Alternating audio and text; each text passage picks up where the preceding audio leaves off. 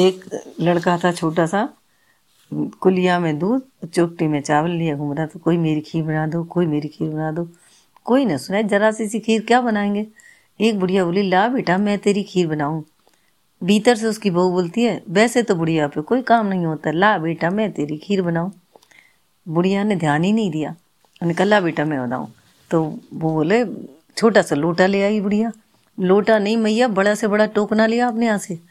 बड़ा से बड़ा टोकना ले आई। और उसमें जैसे ही लड़के ने दूध डाला, वैसे वो तो पूरा टोकना भर गया। उसमें चावल डाल दिए। अब खीर बनने लगी। खीर बनने लगी तो बुढ़िया की वो बोली माता जी अपने गणेश को बुला लाओ ना। उन्होंने कहा, ठीक है, मैं जाती हूँ। तो वो, गणेश बेटा गणेश बेटा, सब मेड़ मेड़ पे बोले, पर कोई ना बोले। उधर उसकी बहू ने क्या किया? थाली में खीर करके, ठंडी करके बोली, आवे तो आजा गणेश, नहीं तो मैं तो खाऊं। गणेश जी ने कही, इसका क्या भरोसा है तो खा जाएगी। गणेश जी आके कट से भोग लगा गए। भोग लगा के चले गए। अब बुढ़िया बेचारी वहीं घूमती रही। गणेश बेटा गणेश बेटा करती हुई एक जगह प्रकट हुए। बोले, मैया, क्यों घूम रही है? बोले, भैया तो भोग लगाया, खीर तो बन गई।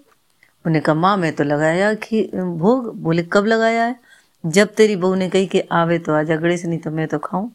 मैं भोग लगाया आया। तो बेटा, अब क्या करूँ? बहुत है खीर तो।